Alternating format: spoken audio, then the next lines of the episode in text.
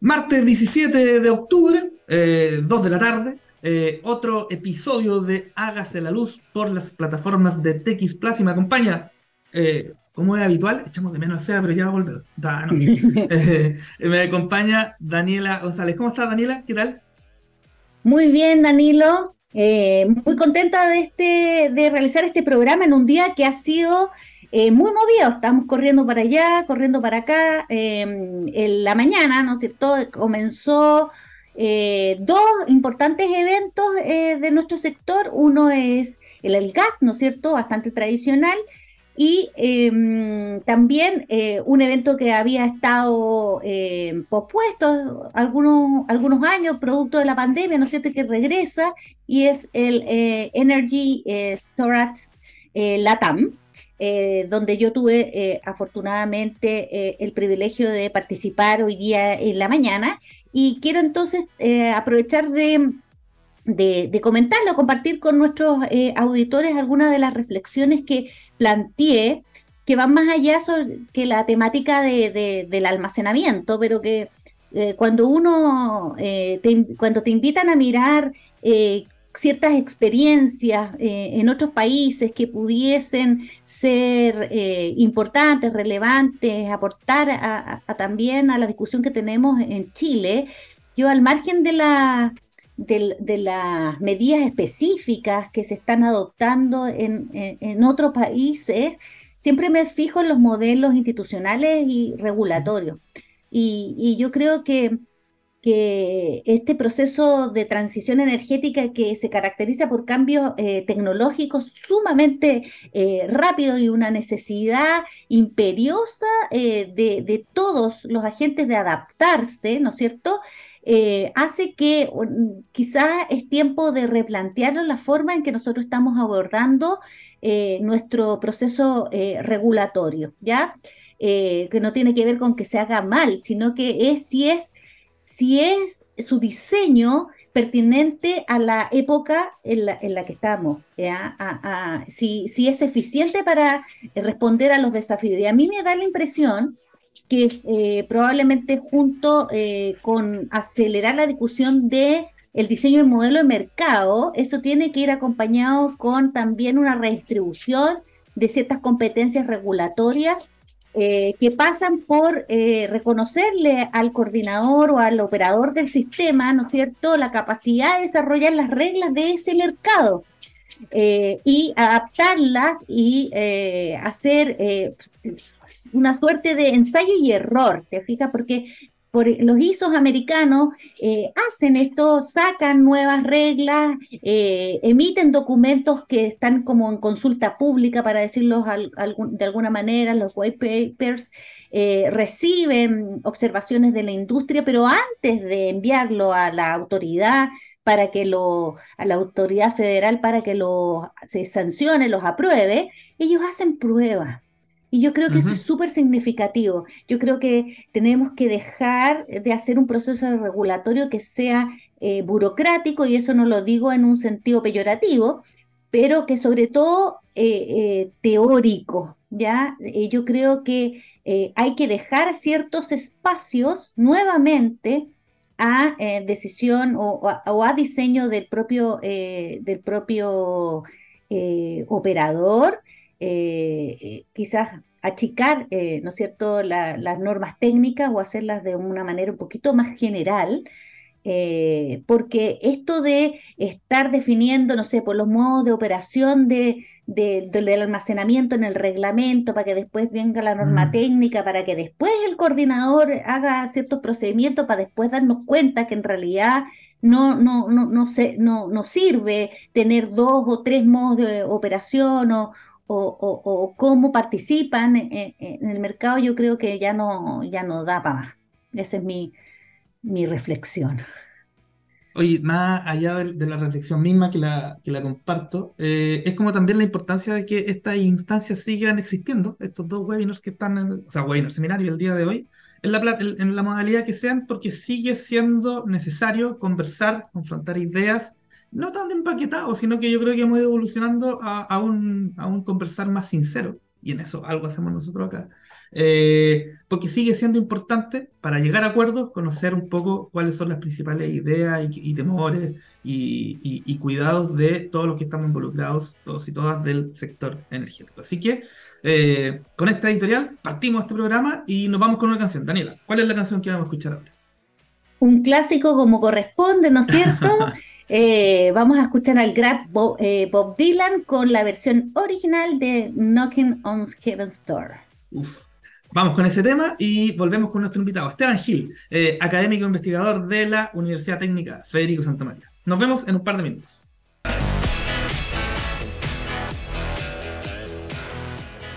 Muy buenas tardes, eh, queridos auditores. Estamos en un nuevo programa de Hágase la Luz. Soy Daniela González y junto a mi partner, lo ven ahí, Danilo Zurita, eh, vamos a tener un tremendo programa con un gran invitado, Esteban Gil, que nos presenta Danilo.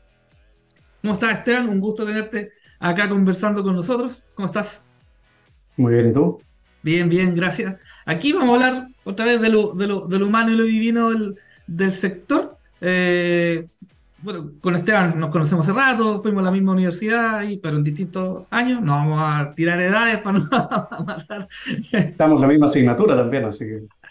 Así es. Sí, pues hacemos la misma, la misma clase. Eh, pero para que eh, aquellos que aún no han tenido el placer de conocer a Esteban, vamos a, convidarle una pequeña reseña. Eh, Esteban, tú eres ingeniero civil electricista y magíster en ingeniería eléctrica de la Universidad Técnica Federico Santa María, y además máster en estadística y doctor en ingeniería eléctrica de la Universidad Estatal de Iowa, en Estados Unidos.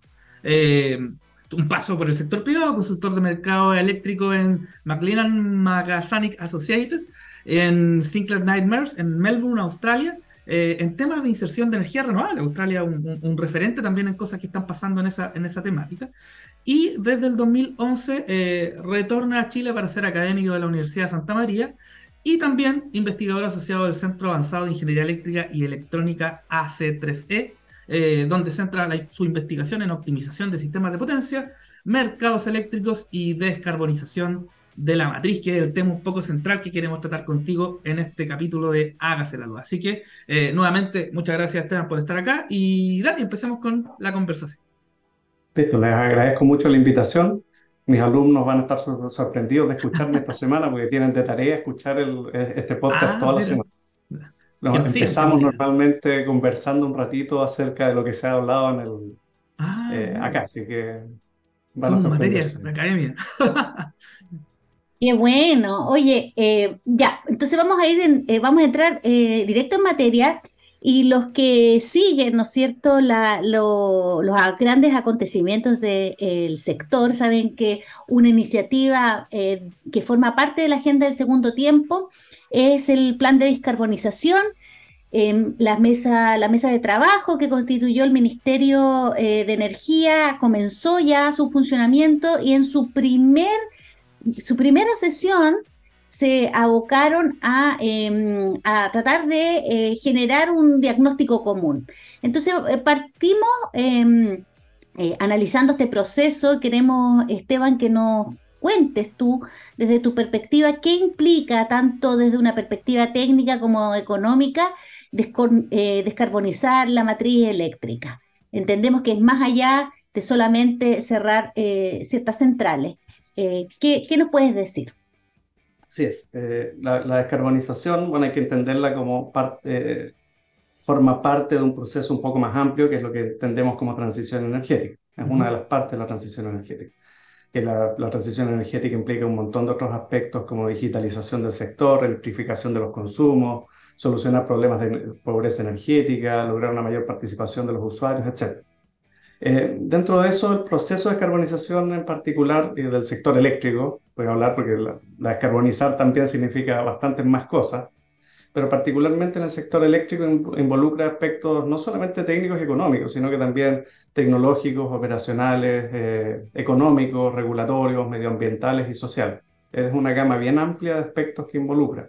Dentro de lo tecnológico, por ejemplo, podemos decir qué rol pueden jugar las nuevas tecnologías en la descarbonización, qué mejoras tecnológicas permitirían usar mejor la infraestructura que existe, qué tecnologías podemos emplear para la reconversión de centrales, etc. Dentro de los aspectos operacionales, cómo podemos operar un sistema de forma segura con los crecientes niveles de variabilidad e incertidumbre. ¿Son los criterios de operación actuales adecuados, por ejemplo, al uso de la lista de méritos? Ustedes han estado discutiendo en las últimas semanas también. Aspectos económicos. ¿Es el diseño del mercado chileno adecuado para atraer inversiones en la, en infraestructura que se necesitan? Eh, bueno, la respuesta a eso es no por sí solo, ¿ah? adelantando un poco. Eh, medio, aspectos medioambientales también, el retiro de las centrales a carbón va a reducir cerca de 30 megatoneladas de CO2 eh, equivalente, a menos que tengamos que generar con diésel. Si retiramos el carbón y no hacemos las, inversiones necesarias, nos toca generar con diésel y estamos haciendo bien poco y pagando bastante más por la energía. Eh, ¿Qué pasa además? Otros aspectos medioambientales son qué pasa con la remediación ambiental de los terrenos donde están ubicadas las centrales de carbón. ¿Qué va a pasar con esas zonas? Y aspectos sociales, qué pasa con las comunidades donde están emplazadas las centrales que se retiran. Hay aspectos como salud, empleo que hay que abordar. Y además, ¿quién pasará, ¿qué va a pasar con las tarifas? ¿Quién paga por todo esto? Estamos bien preocupados por las alzas de tarifas. Se requieren muchas inversiones y esas inversiones hay que pagarlas. ¿Quién las va a pagar? ¿Cómo se va a pagar? es un desafío también que hay que resolver y es parte también de los aspectos sociales que involucraría la descarbonización. Eh, quizás entrando eh, un poco como para poner, eh, no sé, una opinión personal, ¿tú crees que el debate, antes de partir al análisis completo, pero el debate público, tanto en sede legislativa, eh, en prensa e incluso en las conversaciones que puede tener cada uno de nosotros de esto, eh, según tu apreciación, ¿ha sido simple? En el sentido de que pareciera que, estamos hablando de cerrar centrales nomás y no atacando lo que tú acabas de comentar. No sé qué, qué, olfato tienes de cómo hemos llevado este tema, al menos eh, como sociedad hasta el momento. Sí. Mira, se tiende a confundir descarbonización con transición energética. ¿sí? Son, como dije, la transición energética es parte de un proceso bastante más amplio. Y a veces la descarbonización es un proceso, por lo menos el cierre de las centrales a carbón, después podemos empezar eh, a lo mejor a encerrar otro tipo de centrales. Eh, pero por lo menos el cierre de las centrales a carbón se piensa hacer en un plazo relativamente corto. Por lo tanto, algunos temas de rediseño de mercado que son críticos para un futuro renovable eh, no sé si alcanzarían a estar, por ejemplo, a tiempo como para hacer esto. Tenemos este cierre de centrales, que es, como digo, parte de un proceso mucho más amplio, tiene un montón de aspectos. Estos aspectos yo creo que el ministerio, por lo menos, que está liderando todo este proceso, los tiene bastante claros. No sé si están tan claros en la, en la opinión pública, creo que hay bastante más confusiones y los, y los temas a veces tienden a, a, a confundirse, un, qué sé yo, se habla de mercado en base a oferta fantástico, estoy de acuerdo con eso, digamos, es parte, creo, importante de lo que va a ser la transición energética, pero no lo veo como parte de la descarbonización. ¿sí? Como digo, eh, es, entender las distintas escalas de tiempo que tenemos para la toma de decisiones y entender que en estas escalas de tiempo, digamos, tenemos cierto tiempo para tomar cierto tipo de medidas y otro tipo de medidas de mayor, de mayor plazo las tenemos que ver, digamos, con un poco más de vista hacia adelante.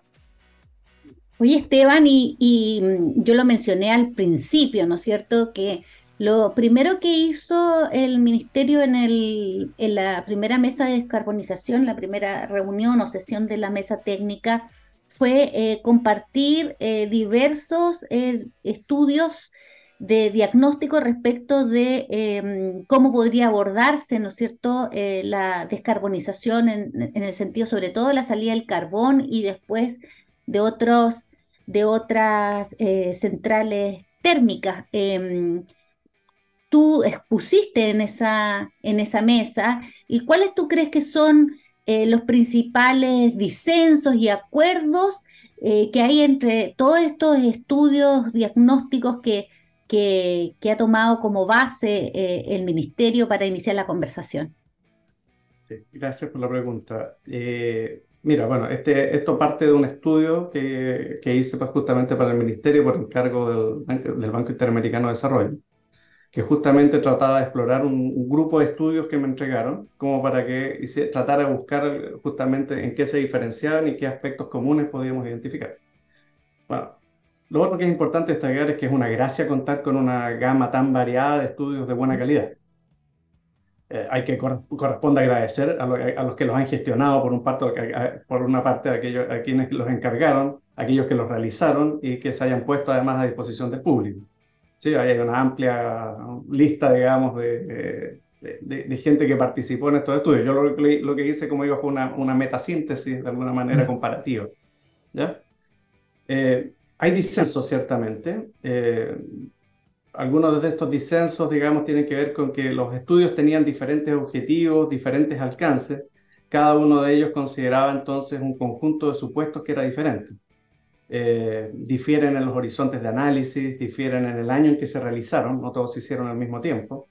La información de base disponible era distinta para cada uno, así que lógicamente llegan a resultados distintos. Además hay metodologías distintas, hay algunos estudios que son de tipo cuantitativo, mientras que otros son más bien de tipo cualitativo. Algunos tienen supuestos muy pesimistas y otros muy optimistas. Y hay otros que están entre medio. Pero justamente eso, esa, lo que, la gracia que tiene esto que permite explorar de manera bien amplia los distintos futuros posibles, desde qué es lo que pasa si retiramos las centrales a carbón y no hacemos nada, ¿sí? simplemente las retiramos, que el, caso más pesimista, hasta qué pasa si lo hacemos todo bien y logramos resolver muchos de los problemas que se vislumbran. Hablemos de congestión en sistema de transmisión, manejo de la variabilidad e incertidumbre, la seguridad operacional, eh, seguridad de suministro, etc. Y bueno, eso, esos son los disensos. O sea, llegamos a, eh, digamos, a, parten de supuestos distintos, con alcances distintos, metodologías distintas y por lo tanto llegan a resultados que no son idénticos, lógicamente. Eh, pero hay, temas de consenso. Algunos de estos, pese a los disensos, como digo, hay algunos temas de consenso que vale la pena destacar. En particular, las emisiones de gases de efecto invernadero del CEN se reducirían varias veces respecto a los valores actuales con el retiro de las centrales a carbón. Eso es algo a destacar. Eh, se piensa en una disminución de, entre, de, cerca de 30 megatoneladas de CO2 equivalente por año, lo que correspondería aproximadamente un tercio de las emisiones de gases de efecto invernadero al país. O sea, una cantidad, haría gran digamos, una, una, buena parte, digamos, de lo que, estaría, de, de, lo que estaríamos, del esfuerzo que tenemos que hacer en pos de la descarbonización del país, pasa por el retiro de estas centrales. Eh, generación termoeléctrica restante emitiría una cantidad bastante menor. se habla de aproximadamente 5 megatoneladas de CO2 equivalente al año, aunque eso varía dependiendo del escenario, porque si toca generar con diésel, lógicamente los niveles de emisiones aumentan. Eh, hay coincidencia también en que se requiere de inversiones significativas en nueva infraestructura. ¿Por qué? Porque necesitamos mantener los costos de operación acotados y los costos marginales a, niveles adecuados. Los recursos existidos y ya comprometidos son insuficientes, pero que también hay consenso respecto a eso. El no concretar nuevas inversiones eh, provocaría importantes problemas de seguridad de abastecimiento de la demanda, problemas de seguridad operacional, Además, también costos de operación y costos marginales que serían, podrían ser eventualmente varias veces superiores a los actuales. Eh, como decía, en algunos casos la alta generación termoeléctrica con diésel pondría en riesgo la anticipada reducción de gases de efecto invernadero. Y mientras las cantidades específicas varían, hay consenso en la necesidad de aumentar el nivel de inversiones. Eh, ¿Qué tecnologías? ¿Cuánto de cada tecnología? Hay variaciones. Otro aspecto en el que también creo que hay consenso es que se necesita una expansión y una mejor gestión de los sistemas de transmisión. Algunos dicen sin, sin transmisión no hay transición. Bueno, yo creo que también sin almacenamiento no hay, no, hay transición, pero no, no, no, no, suena tan catchy. Eh, entonces, los sistemas de transmisión son críticos para aprovechar todo el potencial de generación renovable eh, disminuir desacoples de costos marginales, que como sabemos han estado causando bastante ruido últimamente, eh, mejorar las señales de precio para fomentar nuevas inversiones. Eh, y bueno, mientras se concretan estas inversiones, uno debería pensar, digamos, que deberían haber señales de localización para que la nueva generación se instale lo más cerca posible de los centros de consumo o que, se, o, que vengan, digamos, ya con las formas de hacer arbitraje en el tiempo. Y cuando digo arbitraje en el tiempo, no estoy hablando, estoy hablando obviamente de, de sistemas de almacenamiento de energía.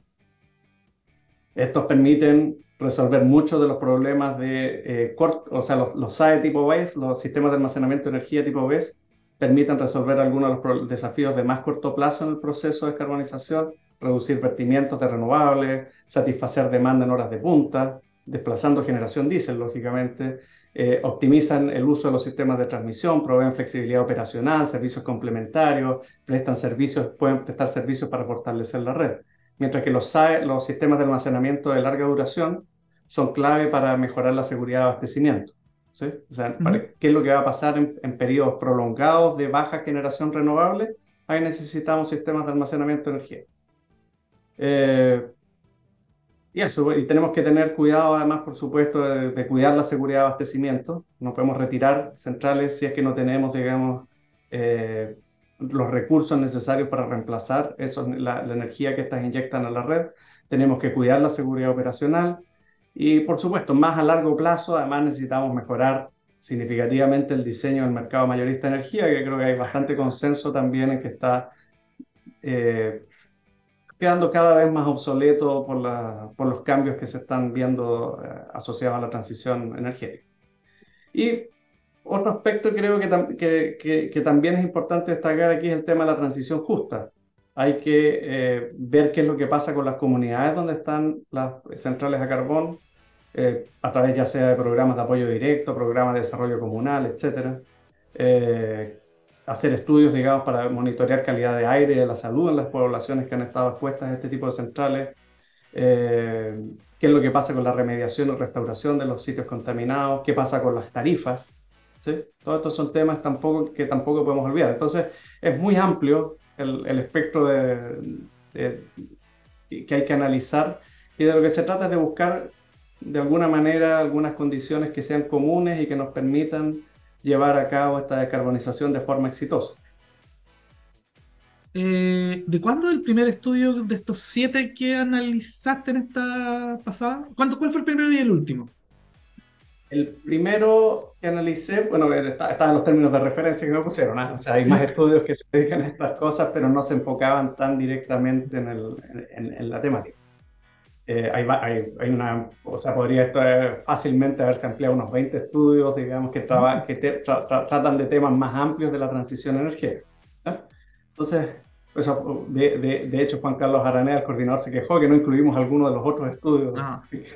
Ah, y que es lógico, digamos, no podíamos, no podíamos abarcarlo todo, digamos, en el tiempo que, en que queríamos hacer esto. O sea, podemos extender, digamos, los tiempos de, estudio, pero el tema está también en que hay que tomar decisiones de forma relativamente rápida. No podemos seguir postergando la toma de decisiones porque cada vez las decisiones que tomemos van a resultarnos más caras. El primero era un estudio del 2019, que es un estudio del que hizo el coordinador por encargo de la eh, Cámara de Diputados, la Comisión de Minería y Energía de la Cámara de Diputados, eh, ese era el estudio, digamos, más pesimista porque no consideraba nuevas inversiones asociadas al retiro de las centrales a carbón. Pero era, era, digamos, por las características del, encargo que le hizo, digamos, el, ministerio. Obviamente ellos saben que no, no, es lo que va a pasar, pero, pero sirve de alguna manera, digamos, como para saber qué pasa si no hacemos nada. Esa es la gracia de ese estudio, que nos dice, bueno, si no hacemos nada, precios elevados, eh, mucha generación diésel, eh, problemas múltiples problemas de seguridad operacional, etc. O sea, no, no es opción no hacer nada. Eh, después venían, había un par de estudios de, eh, encargados por Chile Sustentable, realizados por Casa Ingeniería, eh, era, que, que, esos eran los más optimistas, digamos, porque relajaban muchas de, de las restricciones que podrían aparecer asociadas, digamos, a los sistemas de transmisión o la flexibilidad operacional. Eh, pero también nos permiten ver, bueno, si resolvemos esos problemas, ¿qué es lo que pasa? ¿Qué puede hacer? También el, eh, el, estudio que estaba más en el medio era un estudio de acera, eh, que encargó a, a SPEC y también, al, también tuvo participación de algunos otros colegas de, de, mi universidad, que, tenía, que, que, justamente lo que buscaba era buscar distintas formas de llegar a la descarbonización, planteando distintos años como, para el como pensando en el retiro total de las centrales a carbón. Y ese estudio tenía supuestos que podían estar de alguna manera en el medio. Y además de eso había un par de estudios, eh, o sea, un, eh, estudios de tipo cualitativo, particularmente dos estudios que hice el año pasado para el Ministerio de Energía, eh, por encargo de GIZ en esa ocasión, que tenían que ver uno de ellos con seguridad de suministro eh, y el otro tenía que ver con rediseño del mercado de eh, mayorista de energía.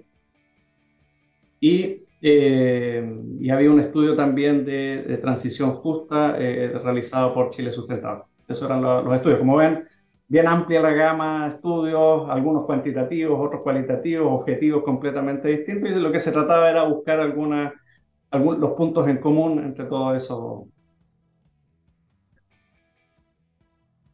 Ahí me va a quedar una, una, preguntita, para yo creo que para la segunda parte, eh, pero ahí le doy el pase a, la Dani para que pasemos a nuestra pausa. Así que, eh, ¿cómo seguimos, Daniela?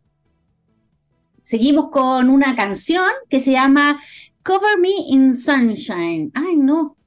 La tenía que presentar. Pero preguntémosle, preguntémosle. ¿Por, qué? te, comento un poco la canción, ya que me la dieron a elegir. Es, es, una canción que, bueno, menciona por un lado el sol, que es un actor relevante, por supuesto, en la descarbonización y la transición energética, y también toca de alguna manera el futuro de nuestros hijos. Así que creo que es aspecto súper clave también en lo que estamos pensando, que no hay, no hay, que perder de vista por qué estamos haciendo esto. Es que es importante hacer lo que estamos tratando de hacer. Eh, es una canción que cantan Pink con su hija, sin embargo, ya que me dijeron que la, la, la línea editorial del programa es más rockera, preferí un cover más metalero, que está ejecutado magistralmente por Leo Moracchioli y su hija Miquela. Esa es la canción. Notable.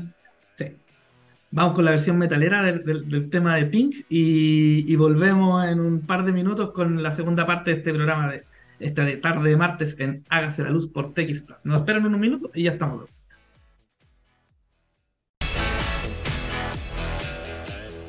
Eh, cover Me in Sunshine de Leo Morracchioli y Miquela, el cover de Pink, eh, lo escuchamos acá en Hágase la Luz y sigamos conversando con eh, nuestro invitado de esta tarde, Esteban Gil.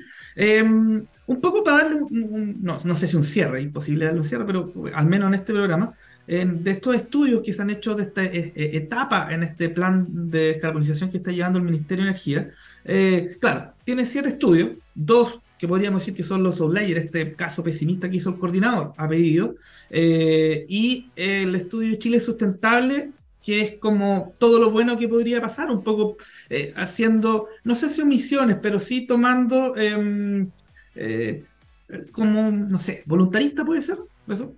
Mi, mi, punto de vista en el que, claro, hay una gran entrada de energía renovable, hay una gran entrada de geotermia, de, de centrales de almacenamiento de energía, pero yo no sé si está hecho, o al menos yo no, lo vi, eh, este como el ejercicio económico de cuáles son las señales que se dan al mercado para que esas cosas pasen. Un poco en ese sentido, eh, llega y, tira, eh, analiza un plan de obras que cumple con ese objetivo. pero dado que ustedes ya tienen ahí en la mesa estos siete trabajos, ¿qué sigue para adelante? ¿Cuáles son los próximos plazos, las próximas etapas?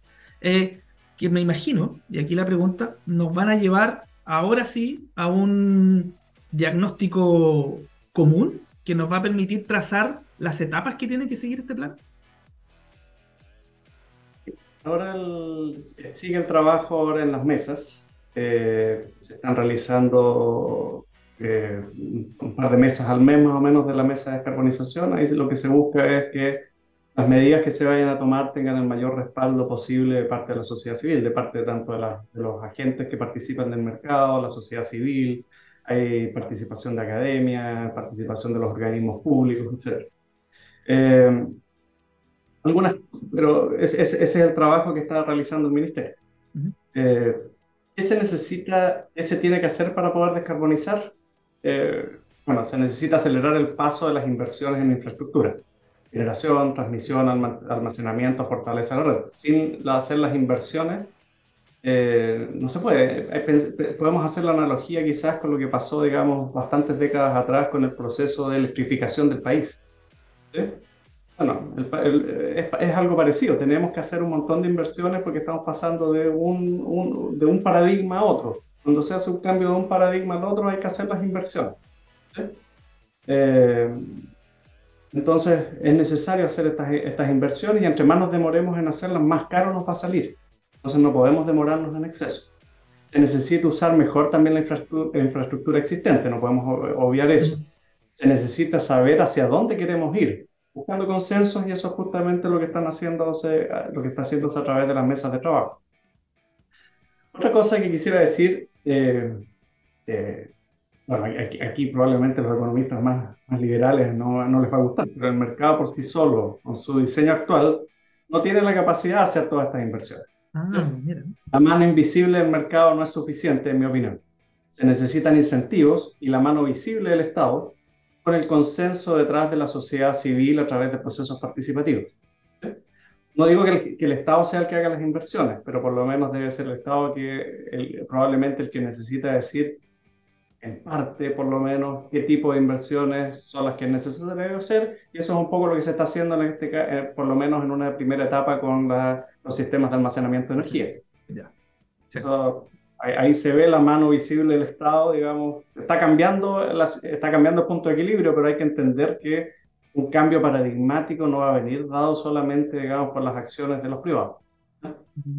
Eh, te, interrumpo porque estás hablando bien, efectivamente, un punto bien interesante que tiene que ver con los roles que tiene que asumir cada agente, cada actor, ¿no es cierto?, en el diseño de, de, una hoja de ruta más concreta, más clara, ¿no es cierto?, eh, respecto de nuestro proceso de transición energética y descarbonización en particular. Entonces la pregunta es, ¿cuál es el rol que tiene ahí la academia? Eh, y en particular, ¿Cuál ustedes creen que es el rol que le va a tocar jugar a la, a la gloriosa Universidad Técnica Federico Santa María? Eh, mira, los académicos, los académicos estamos en un lugar privilegiado. Por un lado, tenemos la, la maravillosa oportunidad de trabajar con las mentes más brillantes del país eh, y, y, comentar, formándolos, digamos, y también tratando de inculcarles qué, son, qué es lo importante. Una, tratando de, de alguna manera uno les inculca su, su propia visión de futuro, digamos, aconsejado como puede hacer, digamos, pero, pero creo que tenemos esa, ese privilegio. Después los, los, profesionales que formamos son los que terminan justamente realizando estos cambios. Otra de las, otro de los eh, cosas que, me, que, podría destacar, digamos, es que en la academia tenemos la oportunidad de trabajar con los temas de vanguardia. tenemos eh, nuestra propia investigación necesita ser original y para ser original necesitamos saber qué es lo último que se está haciendo. Entonces, desde ese punto de vista, creo que tenemos una mucho mejor visión de hacia dónde va la, la cosa. Eh, Hoy te puedo hacer un contrapunto ¿Te puedo hacer un contrapunto? No, bueno, lo, digo, lo digo desde mi sesgo académico. No, no, no. Eh, y, además de un caso específico, ¿ah? porque a mí me ha llamado mucho la atención respecto de en la conversación esta del proyecto de ley de transición energética y en particular la iniciativa de la licitación de, infraestructura de almacenamiento de, larga duración, eh, gran escala. Eh, el poco oh, consenso que yo veo entre ah, parte de la industria, ¿no es cierto? Eh, básicamente eh, eh, empresas que participan en el mercado de la energía, en términos de que están, o sea, se necesitan, se necesitan señales, ¿no es cierto?, especialmente de pago de potencia para que floten esos proyectos y quizás no es necesaria una, una licitación centralizada, pero hace poco estuvimos en un seminario organizado por la Católica, el Centro de Energía de la Católica, donde se expuso un estudio que da cuenta de que existen un montón de riesgos que, que, que probablemente no se están cubriendo de manera suficiente y en ese sentido se valora que se haga un, una, una licitación centralizada. Entonces, ¿Cómo, cómo se, ¿Por qué se dan esos, e, esos claros disensos, yo encuentro, entre la academia y a veces eh, el mundo más, más aplicado? Eh, ¿Cómo bajamos eso, eh, esas distancias?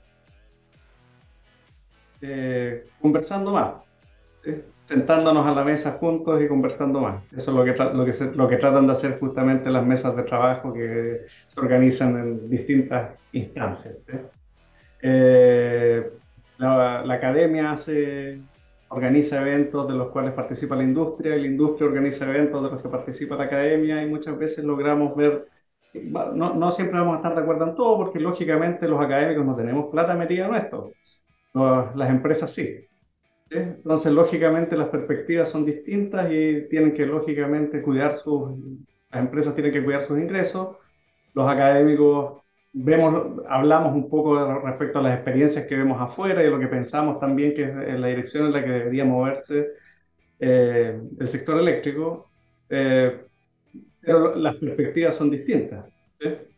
Eh, no creo, o sea, hay que entender también que, como digo, estamos en un proceso de cambio de paradigma. Este cambio de paradigma hay, hay agentes del mercado que van a salir beneficiados y hay agentes del mercado que van a salir perjudicados. Eh, aquellos que van a ser perjudicados, lógicamente, van a tener versiones de disenso respecto a todo este proceso. Eh, es parte, de la, parte del juego, me, me atrevería a decir. No, estamos, en estamos en un punto único, creo, digamos, como decía, eh, lo comparé con, con, con, lo que pasó con el proceso de electrificación. Mm. Ahí hubo una intervención estatal fuerte, ¿sí? Para poder llegar a ese para llegar desde un punto de equilibrio, un nuevo punto de equilibrio. Y para movernos desde un punto de equilibrio a otro punto de equilibrio se necesita una mano que lo guíe. Eh, en mi opinión, digamos, debiera ser el Estado, pero con la salvedad, digamos, que el Estado no puede tampoco hacer lo que quiera, sino que también tiene que buscar y conversar con las distintas partes involucradas, buscar consenso. Ya no, ya no se hace como lo hacía la vieja Endesa, que simplemente decía esto es lo que hay que hacer y, y, sobreinvertían y bueno, había una serie de, cosas de las que uno podía hablar. Ahora se hace, digamos, buscando consenso, conversando con las partes. Eh, hay que también, quisiera, digamos, también destacar el sentido de urgencia que hay respecto a los cambios que hay que hacer. No podemos olvidarnos, digamos, que estamos en una situación bastante crítica, ¿ya? O sea, medioambiental me refiero, y que tenemos que hacer nuestra parte. Tenemos que movernos y, y, creo, que, creo que el nuevo punto de equilibrio va a ser un mejor punto de equilibrio que el que tenemos actualmente. Pero para llevarnos del punto A al punto B necesitamos gestionarlo. Mira, me acordaba Ah, del tema de esta es una pregunta que, que, alguna vez le hicimos a Matías Negrete acá. Sí, pero hace mucho tiempo, no, no en el capítulo reciente, sino el cuarto programa, hace casi dos años, eh, donde le comentábamos que esto es una opinión personal, de que 10 años atrás, 15 años atrás, eh, la academia tenía un, un rol bien eh, no digo tímido ni menor, pero era iba a otras cosas. Teníamos, no sé, a, a Hugh Rudney, a Palma, a Julián Busto, etcétera, pero eran otro tipo de interacción con industria. Hoy día tenemos, yo creo que tenemos una, una interacción, la academia con la industria, mucho más de detalle, mucho más eh, visible, pública incluso. Tenemos a Humberto Verdejo de los H, que está ahí discutiendo temas de tarifa. Tenemos al, a Rodrigo Moreno de la Universidad de Chile, que está metido en temas que ahí de la misma ley de, transición. Está Matías Negrete, estás tú de la C3, está el Centra con Daniel Olivares. y, y, todo no, digo, eh, en las grandes, como los grandes temas conceptuales, sino que también metiéndose bien en el detalle de las cosas que eh, Fabiano Mamal se están cociendo hoy día. O sea, basta con ver eh, lo que hace Humberto en, en, en, el Congreso, por ejemplo. Eh, tú tenés tienes ese como, ese como olor o ese como síntoma, diagnóstico mejor dicho, de que, eh, de que hoy día la academia hizo un switch y, que sí se está metiendo en temas, no en, en, no sé cómo decirlo, pero no en la nube, sino que ha bajado. Eh, yo creo o, siempre ha sido así y, yo estoy tengo, no, no, no coincido contigo ahora un Rudnick estaba permanentemente en la, en la contingencia o sea Rodrigo Palma todavía sigue en la contingencia, de hecho. Sí. sí, eh, y son, creo que para los académicos jóvenes, creo que son grandes referentes. Eh, bueno, digo jóvenes, ya no, ya no tanto. los, los, académicos menos algo más jóvenes que ellos, digamos, eh, los vemos a ellos como referentes, digamos, de justamente lo que es participar y ayudar a, a digamos, a, mover la política pública en las direcciones que creemos que debe ir. Creo que todos hemos sido en distintas formas inspirados por él. Eh, desde, ese punto de vista creo que sí, absolutamente. Hay un grupo grande de académicos que está participando permanentemente. Algunos participan más que otros, digamos. Eh, yo, por ejemplo, tengo la limitación de ser académico de regiones ¿no? y me carga ir a Santiago. Entonces, no voy tanto a los eventos y ahora, ahora que volvieron los actos, la, digamos, las actividades más presenciales ya voy menos, pero eh, sin embargo creo que todos tenemos el bichito ahí de, tratar de que lo que hacemos salga del aula, ¿sí? O sea, que no se quede solamente en el aula, que no se quede solamente en el paper académico, que lo leen solamente académicos, sino que, que lo que hacemos tenga un impacto real en la sociedad. Y eso es lo que buscan también todos estos, mencionaste varios de los centros, digamos, particularmente soy parte del Centro Avanzado de Ingeniería Eléctrica y Electrónica, la C3G aquí en Valparaíso, y este centro lo que busca es pues, vincularse justamente con la industria, transferencia tecnológica, innovación, etc. Entonces tenemos, eh, tenemos esa, y, y, ahí está lleno de académicos justamente con, el mismo, con la misma motivación de de que lo que hagamos tenga un impacto más real. Aquí mismo dentro de nuestro departamento tenemos varios colegas que están trabajando y participando de la, en temas de hidrógeno, tenemos en temas de electromovilidad, tenemos en temas de planificación, eh, tenemos académicos participando en COSOX, tenemos, etcétera. Tenemos, tenemos varios, o sea, no, yo soy uno más, digamos, de un, grupo de académicos dentro de nuestro departamento que están tratando de ser parte de la discusión pública. Esteban, eh, y muy relacionado con lo que nos estabas contando recién, eh, aparte del proceso de descarbonización que, nos ha ocupado, ¿no es cierto?, parte importante de esta entrevista, eh, ¿qué otras temáticas están analizando en materia de sistemas, de mercados eléctricos, donde ustedes ven que nos aprieta el zapato? en, nuestro camino a la, a la, carbono neutralidad y si en esos aspectos y yo le pongo un poquito de, cosecha mía a la pauta, eh, los aspectos operacionales. Que, que, a veces están, nos dedicamos más como al enfoque regulatorio, ¿no es cierto? Pero ¿qué, qué, qué, temas tecnológicos y operacionales eh, están ustedes analizando o estudiando?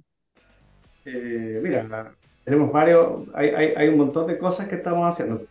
Voy a partir por los temas operacionales que mencionaste. Eh, bueno, ahora tenemos, nuestra universidad adquirió recientemente un simulador en tiempo real. Ahí, ahí justamente la idea es explorar, estamos pensando en ampliarlo, tengo una reunión más rato justamente para eso, para ampliarlo un poco y poder hacer mayor número de estudios que justamente trabajen con la parte operacional.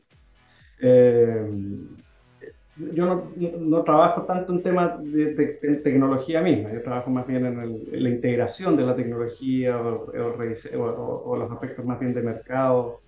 Eh, particularmente trabajo bastante en temas de rediseño del mercado eléctrico para un futuro carbono neutral, desde potenciales modificaciones a los mecanismos de formación de precios, los mecanismos de gestión de riesgo del mercado de energía, también tengo un, un proyecto Fondesit de investigación para, para, explorar nuevos servicios complementarios para un futuro 100% renovable. Eh, además, estamos estoy trabajando en temas para proponer una transformación radical, aunque gradual, al enormemente eficiente mecanismo de remuneración de potencia chileno. Ah, el hecho de criticarlo ahí, que lo mencionaste, dije. ¿Y tú haber hecho una cara, debo haber hecho una cara, porque. Esteban, hay mucho que corregir. ¿eh? tú eres de los que, mm, no sé, ¿cómo, cómo viste esto de, que finalmente eh, el nuevo reglamento se haya guardado en el escritorio y, solamente se haya decidido avanzar en una modificación? Yo te, yo te aprovecho de contar mi eh, eh, personal opinión. Yo creo que hay que hacer una reforma al mercado de la capacidad, pero creo que tiene que ser una reforma que se analice conjuntamente con, con los cambios al mercado mayorista eh, de, energía y también al rediseño de los servicios complementarios que no están resultando ser eh, un modelo de mercado como lo que se quiso hacer. Y a mí me, me, parecía que el, la metodología podía ser eh, nueva, me refiero, podía ser interesante, pero con un, con un transitorio de 15 años simplemente yo digo ya no, no, no da. O sea, con los tiempos que corren, ¿no es cierto?, los cambios tecnológicos, tener, pensar en procesos que suponen transitoriedades y, o, clavar eh, los actuales modelos 15 años, yo no, no, veo cómo eso podría haber resultado, no te quiero poner en aprietos, pero que... que, que... pones a hablar de potencia y estoy hablando de otro programa completo. eh, tratar de hacerlo, de, de, de, hacerlo breve, porque es uno de los temas que me, me fascina más trabajar. Eh, como dije, es enormemente eficiente. De partida, lo, primero que les digo a mis alumnos cuando hago clases de este tipo de cosas es, eh, no es un mercado.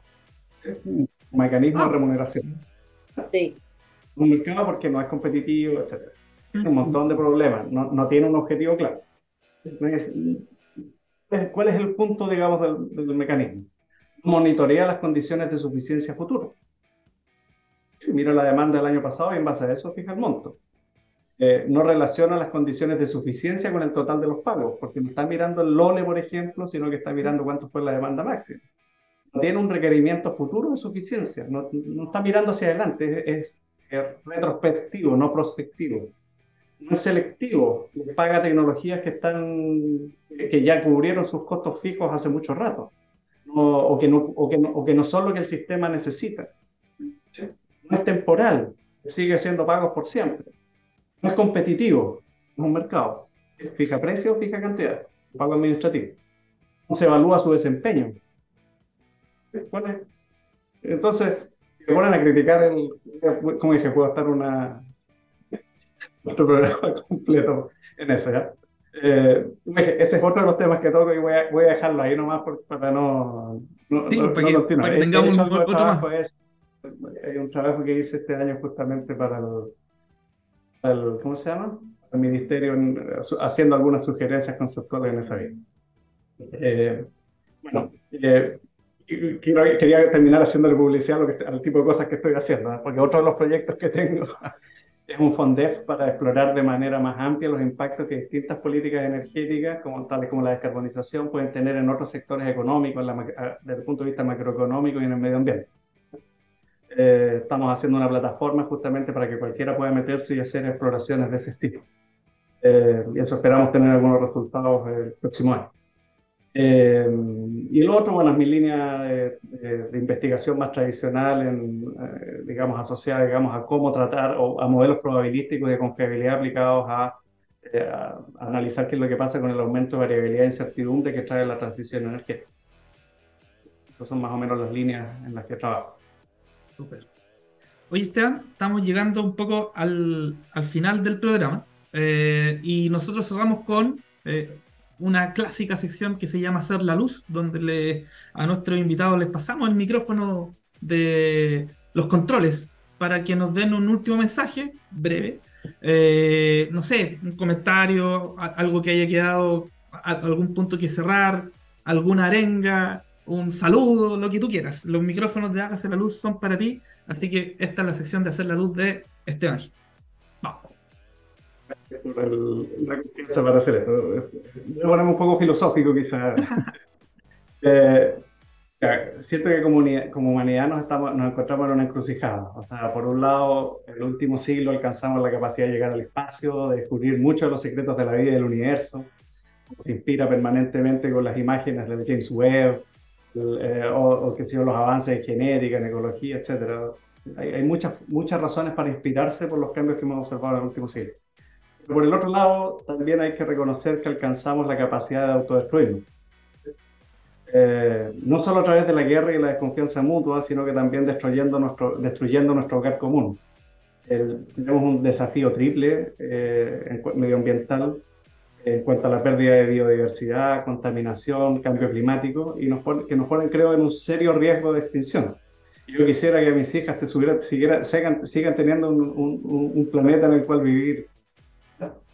En ese contexto, nuestro sector tiene la capacidad de aportar procurando una mayor conciencia eh, de los impactos medioambientales y sociales que tiene no solo la producción, sino que también el consumo de energía.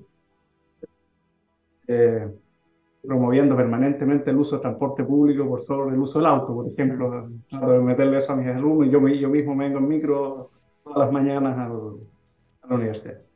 Eh, el país, destacar también que el país tiene capacidades técnicas y humanas de adaptar su sector eléctrico a un futuro 100% renovable, donde todos tengamos acceso equitativo a los beneficios de la electricidad.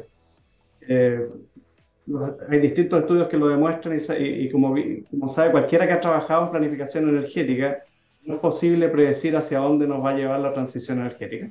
No sabemos exactamente lo que va a pasar. Es imposible saberlo. La mejor forma de, predecir el futuro es construirlo. Entonces yo creo que si nos ponemos metas comunes podemos hacerlo. Bueno, yo pensé que iba a tirar una talla si el hombre llegó a la luna. y, todavía seguimos pagando la potencia. Hemos avanzado tanto con lo que... Un punto, lo voy a incluir en algún informe futuro. claro, la vacuna para todo, pero no, no para todo, pero bueno. Esteban, muchas gracias por haber compartido esta tarde de día martes junto, junto, a nosotros. No sé, Daniela, si quieres decir algo para ir cerrando esto y después me toca a mí mi canción. No, muchas gracias, Esteban. Fue un gran programa que nos permitió conversar de manera pausada, como a nosotros nos gusta, ¿no es cierto?, de, mm. los temas que son relevantes para el sector desde eh, distintos puntos de vista y por cierto que la academia para nosotros tiene un rol súper importante para construir masa crítica, ¿no es cierto?, que eh, alimente eh, las propuestas que nos conduzcan, ¿no es cierto?, a un proceso de transición energética eficiente y exitoso. Así que muchas gracias gracias por la invitación. Eso. Un abrazo, me toca mi canción, es mi banda de cabecera, eh, Héroes del Silencio, eh, y la canción se llama Malas Intenciones. Así que eh, gracias Esteban, gracias Daniela, a todos los que nos siguieron y nos van a seguir en este capítulo, y ya nos vemos la próxima semana en otro episodio de Hágase la Luz por TX Plus. Un abrazo, saludos a todos. Chao. Chao.